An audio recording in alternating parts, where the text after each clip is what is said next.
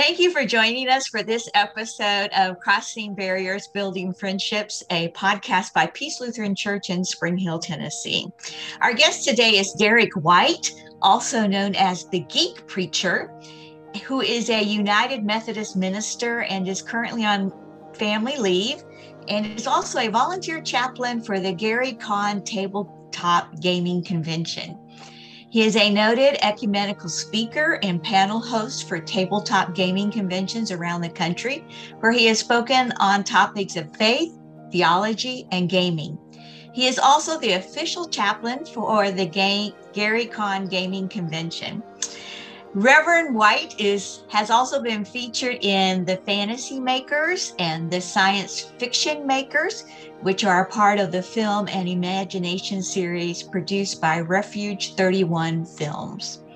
Reverend White has taught ethics and world religion on the collegiate level. He has also written both humorous and informative articles for the Knights of the Dinner Table magazine. He provides regular commentary on faith and pop culture on a wide variety of social media. That's quite an impressive bio you've got there. so, before we begin, for my sake, I just need to start with some definitions. I've heard geek community and gaming community sort of used interchangeably. Help us understand what geek or gaming community is and how is gaming different from video games? Well, that that's a lot to try and unpack, but I'll, I'll see what I can do. Uh, Thanks. Uh, nerd and geek culture uh, tends to refer now uh, to pop culture.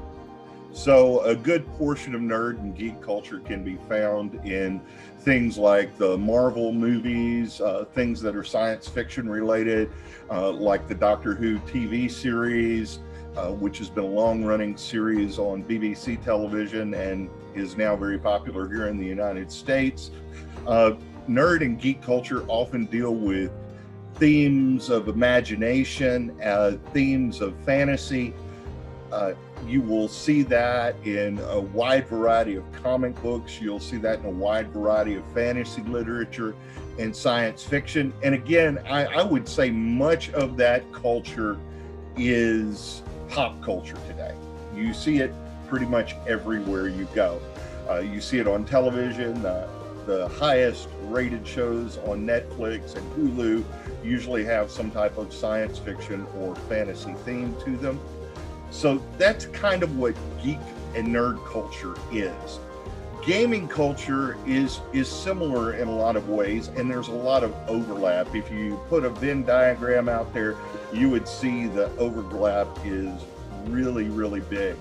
Uh, gaming culture um, has a wide variety of niches. Uh, gaming culture originated out of wargaming culture uh, which would have been tabletop war games they started becoming big i would say in the united states in the 50s and 60s uh, pretty much uh, originated up uh, in uh, the middle of the country around uh, Wisconsin. My friends who are from that area of the country say that it originated because during the winter you didn't have a lot else to do.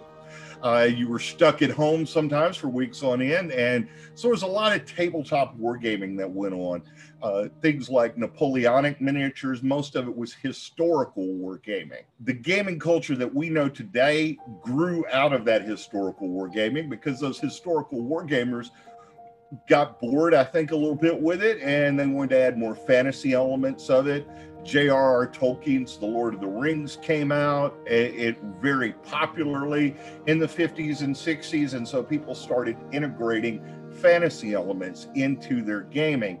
And I think that's where a great deal of the overlap began. So, gaming culture is pretty much people who, uh, as it started in the 60s and 70s, started picking up a lot of steam I would say that uh, a great deal of that influenced much of what we see today. Uh, it was a lot of tabletop gaming, and much of that tabletop gaming influenced the development of video games. So, a lot of your people who play video games today designed many of those video games based off of what they were learning in tabletop wargaming. They began porting over a number of those ideas. They began porting over a number of those things. So when you see a, a war game on a video game, much of that originated with tabletop role playing games.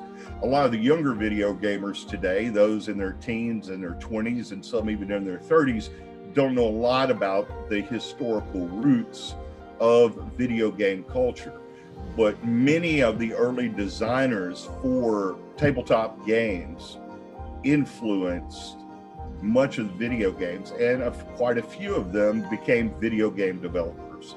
So I would say that's probably where the biggest connection comes in.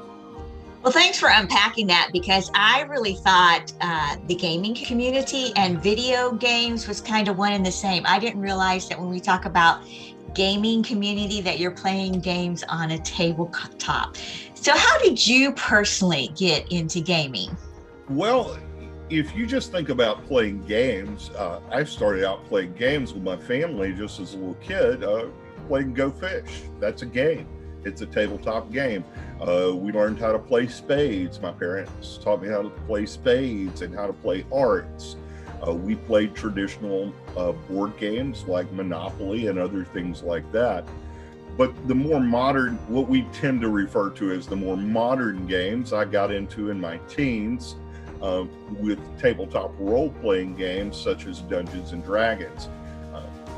Dungeons and Dragons started out as a tabletop game in 1974. Uh, was uh, uh, invented by Gary Gygax and Dave Arneson and they, uh, in fact, we're recording this on Gary Gygax Day today. Uh, Gary Gygax, the co-creator of Dungeons and Dragons, would have been 83 years old today. Wow! And uh, so a number of gamers uh, celebrated uh, celebrate his contributions to the hobby. I got into tabletop role-playing games, which opened up a number of other games around 1983 I saw some guys playing the game at school during recess. They would play uh, this game in about 30 to 40 minute intervals when they had free time between classes. And I saw the dragons on the cover, all of these fantasy elements I already love because I'd already read The Hobbit. I already read a lot of fantasy and science fiction. And uh, when I came across one of the books, uh, I begged and pleaded with a family member to buy it for me, and she did, which is a long story in and of itself.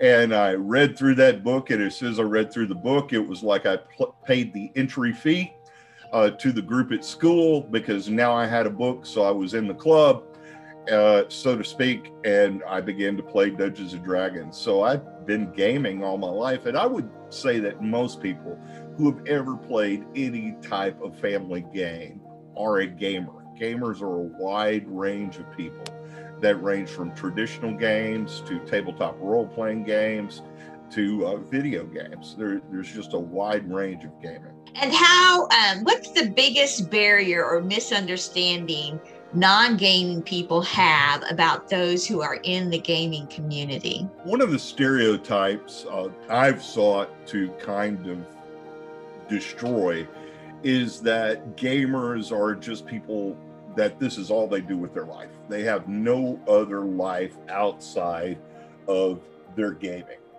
And that's just not true. I have friends uh, who uh, are lifelong gamers. This is their their hobby that they love and they're doctors, they're lawyers, they're plumbers, they're electricians. They come from all walks of life that's another misconception. People tend to stereotype gamers into certain categories, and I have met gamers who have doctorates, and I have gamer met gamers who only have a high school diploma, and I've seen them play at the same tables. So one of the biggest stereotypes I think that uh, to combat is that's all you do with your life. Whereas I look at tabletop gaming just like any other hobby. It's like golf if you love to play golf, that's your hobby. And you will spend time doing that hobby, but you'll also spend time with your family. Uh, many gamers are professionals. Many gamers uh, work in a wide variety of industries. And I don't think people get the gamut of how broad and how big the gaming community truly is. You're a minister and you love to to be a part of the gaming community. Where and how does gaming and religious life intersect? Well, you just said the word that shows how they intersect community. That's what it's all about. It's about community. Uh, the fun part of gaming is you get to sit around and spend time with your friends. Gaming, in my experience, has not just been, okay, let's play this game. I'll, I'll give you a great example on my birthday. You know, we've all been going through this worldwide pandemic. Even when everybody's doing everything right, we still have this fear that has influenced us and infected us over the past year and a half, almost two years now. So we need this community. So for my birthday this year, what we did is I talked to some friends who live here locally in our area, and I said, I want to do something really big. Last year, I had big plans for my birthday. You know, that was going to be my Jubilee celebration what I did, and, and many, so most of my friends are churched or involved in church. One is a potential seminarian, uh, has a podcast on faith and gaming. Uh, another is very active in his church. These are people I know from a wide variety of Christian denominations, Christian backgrounds. I said, Can you guys come over for my birthday? And we came over and we played a game for about six to eight hours. Now, did we just play a game for six to eight hours? No we ate, we had drinks, we had food, we talked, we caught up with one another. I got to introduce friends who did not know each other to each other. They finally got to meet in person. And that's where the word religion comes from. Religion means to bind people together, to bring them together. It, it, often has a negative context in our culture, and rightfully so many times. But at its core, if you look at the word religion, religio means to bind together, to bring people together. And that's what occurs in these moments of tabletop gaming or um, or at the church. I, I tell people it is all about the table you and I both come from very sacramental traditions. Mm-hmm. Uh, we in the United Methodists and in the Lutheran Church were very sacramental. And I tell people, you are welcome at my table. Whether it's the gaming table, whether it's the dinner table, we're in the South, so it's the dinner table, or whether it's the Lord's table all my tables are open. And so for me, ultimately, it's about creating a welcoming table for everyone to feast on fun, food, and friendship. Love that. Now, you are the um, official volunteer chaplain for the Gary Con Gaming Convention. So, what does a volunteer chaplain do? Well, uh, first of all, let me share with you a little bit about what Gary Con is. Gary Con yes, is do a, that. Gary Con is a tabletop gaming convention in Lake Geneva, Wisconsin. It's held every year annually in honor of the co-creator of Dungeons and Dragons, Gary Gygax. It began as an outgrowth of uh, Gary's children. When Gary passed away in 2008, he his children said, "Hey, we're going to go down to uh, to the uh, local veterans uh, hall, and we're going to just play some games in honor of our dad because their dad's job was a game designer." And so his children said, "You know, we're going to do, do this." and that's what they refer to as Gary Con Zero. It was a memor- a way of honoring their father by playing games and their father would have loved that. Everybody loved it so much that they said, you know what, let's do this every year annually. So Gary Con has turned into a memorial convention held every year to honor not just Gary, but all of the early creators of these tabletop games we enjoy so much. So, as a chaplain, one of the things I do is I set up the memorial table for Gary, but we've started a memorial wall and so gamers can come up and put up the names of people who have passed away, their friends who have passed away. And so I give them a space to write the names of their loved ones, people they used to play games with that they're no longer able to play games with because they're no longer with us. Uh, we also acknowledge, as chaplain, as part of my job, make sure we acknowledge other game designers because, you know, this hobby now, eh, especially tabletop role playing games, started officially in 1974. Well, many of these creators, as I mentioned at the beginning of the podcast, are in their late 70s and 80s and they're passing away. So at the on the memorial, we honor them. So that's part of what I do there. Uh, sometimes gaming's such a big hobby and a part of a fun thing for people that they want they want to celebrate other aspects of their life at a gaming convention. So I've performed weddings at game at the gaming convention. Uh, I even had a person come up to me and ask me to bless their child, uh, and, which I'm happy to do. Uh, since I've been doing this for so long, I've been doing this now 13, 14 years in an official capacity, maybe the last six or seven. But uh, I've also had people come up to me. Uh, one game designer came up to me and he said, Hey, Derek, we've got to leave. Uh, uh, I, it, it's really tough. Uh, I want you to pray for us because one of our family members just passed away. And I said, let's, I said, if you're okay with this, let's step over here and take a moment and let's just spend some time in prayer. And we did. We stepped aside, and this is a secular gaming convention. This is not a religious gaming convention, even though Gary himself was a person of faith. It's not a religious gaming uh, convention. I, and so I function in a way as a chaplain does in any other setting. I'm there to pray with people, I'm there to help people. And uh, many people want to talk about things that are going on in their lives. Uh, for some people, uh, they've told me this is the, uh, I will have a bre- breakfast with the chaplain on the last day of the convention every year. And during that breakfast, some people come who say, you know, where we read a scripture, we sing a song, uh, we share words of life and love, and I often uh, pray a safe blessing over people who leave. And some people tell me that's the only uh, type of religious experience they have throughout the year because they're not church uh, they're either unchurched or dechurched, and they normally don't feel a connection to a community of faith, but they do feel that connection within that setting. And then, as chaplain, I have functions throughout the year. During the pandemic, uh, we had to go online just like everyone else. So I also run games. Uh, I try and run some family friendly games. I run some games that are a little bit more PG 13 sometimes for older folks. Uh, but I, have run games online. Uh, I open the convention with a benediction. I usually give people a dice blessing or two uh, just for the fun of it. And uh, so there's a, a, lot more to it than people think. It, and it's a lot of fun, and I, I enjoy it very much.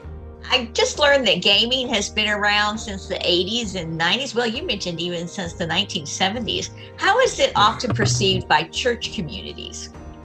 Well, it depends on the game you're playing.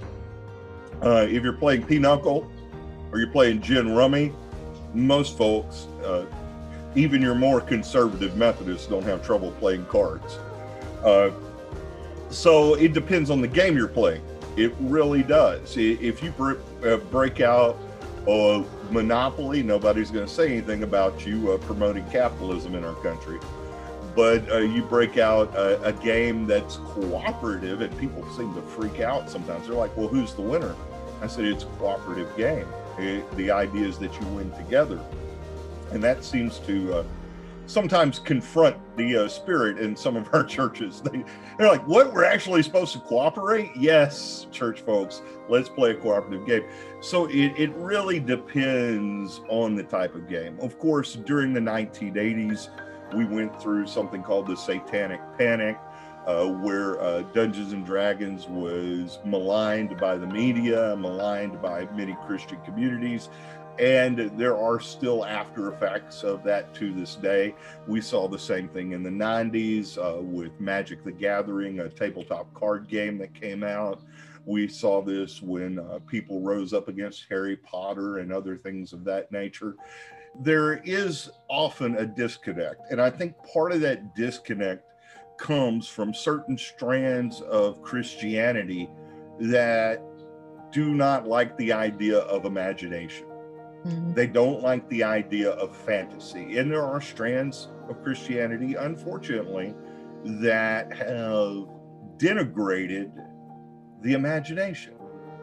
And they want everything so rooted in reality that they don't even realize, as people of faith, they've not left any room for God or the miraculous or the beautiful or the transcendent. One of the things that people have to understand it, within the life of the church that gaming is about the imago Dei. It is about being created in the imagination of God, and that God, we are God's imagining, and God has given us imagination so that we might imagine as well.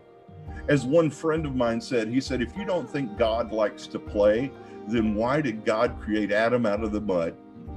Because God was playing with the Spirit, which is the water, and he was playing in the mud when God created Adam. I, I want the church to hear that gaming is about holy play.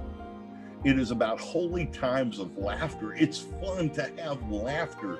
It God meant for us to be people of the garden, people of joy, people of life and creativity. And uh, unfortunately, those strands of Christianity that are out there do away with the imagination and they say that that's not good and that's one of the reasons i took part in the fantasy makers documentary it was on the life of george macdonald who was a uh, scottish minister who wrote fantasy books uh, we talked about J.R.R. Tolkien, who wrote The Lord of the Rings, and of course C.S. Lewis, who wrote the Chronicles of Narnia, as well as the Perelandra series, his science fiction series. Because we wanted to show in that documentary that Christians have been people of imagination, and we need to rediscover and renew our imagination once more.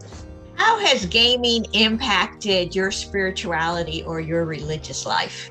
I would say uh, the gaming community taught me because I came into faith from a very conservative uh, Christian tradition that was not very inclusive. And uh, the gaming community is very diverse. Uh, it, though at times it's not as diverse as it could be either, because it's often still seen as a primary, primarily a male space. And so, one of the things I have learned and it influenced my spirituality in that it, it, it really made me take to heart, you know, Paul's words in Galatians 3, where he says, In Christ there is no Jew, there is no Greek, there is no male and female, there is no slave, there is no free. And in gaming, we're all just gamers. You can put whatever label you want on it, we're all just gamers. And so I would say that my growth toward full inclusivity has been heavily influenced by the gaming community and the wide range of people I have met within that community. If someone wanted to learn more about role play gaming, uh, what should they do? Well, uh, if you want to learn about role playing gaming, uh, playing role playing games, uh, one of the easiest places to go is what's called D&D Beyond. While they have a subscription service, they also have free resources on there uh, on how to get into tabletop role playing games. Another way you can do that is find a game store in, in your local area and ask them if they have any how to play uh, role playing games uh, sessions going on. In fact, that's something I've been talking to my local game store about. Uh, they've asked me if I would come in once or twice a month and just run a session on how to play role playing games because uh, a lot of the kids right now are playing uh, card games and things like that. But more and more people are always wanting to learn how to play tabletop role playing games. So uh, online is a good resource. There's but D and D Beyond will give you some ideas about uh, playing role playing games. Uh, Inroads Ministries is a uh, you can just Google them. Uh, they're a Christian ministry that I've worked with where they volunteer and bring uh, board game libraries to conventions as just part of their Christian witness. They're there just there to provide free board games for people to play, and they have a number of resources on their website as well. Uh, you can also contact me on social media. You can find me on Facebook, TikTok, Twitter. Just look for the Geek Preacher and you will find my information, and I can steer people to those resources.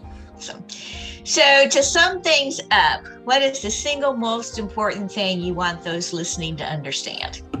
Gaming is about having fun, building friendships, and within that, you will find that your spiritual life grows as other people begin to pour out love upon you and you begin to pour out love upon them. Thank you, Derek White, for being with us, also known as the Geek Preacher, and for um, enlightening us about what tabletop role playing is. I think I misunderstood that a lot. And so just thanks for explaining that and being with us today. Glad to help. Glad to help.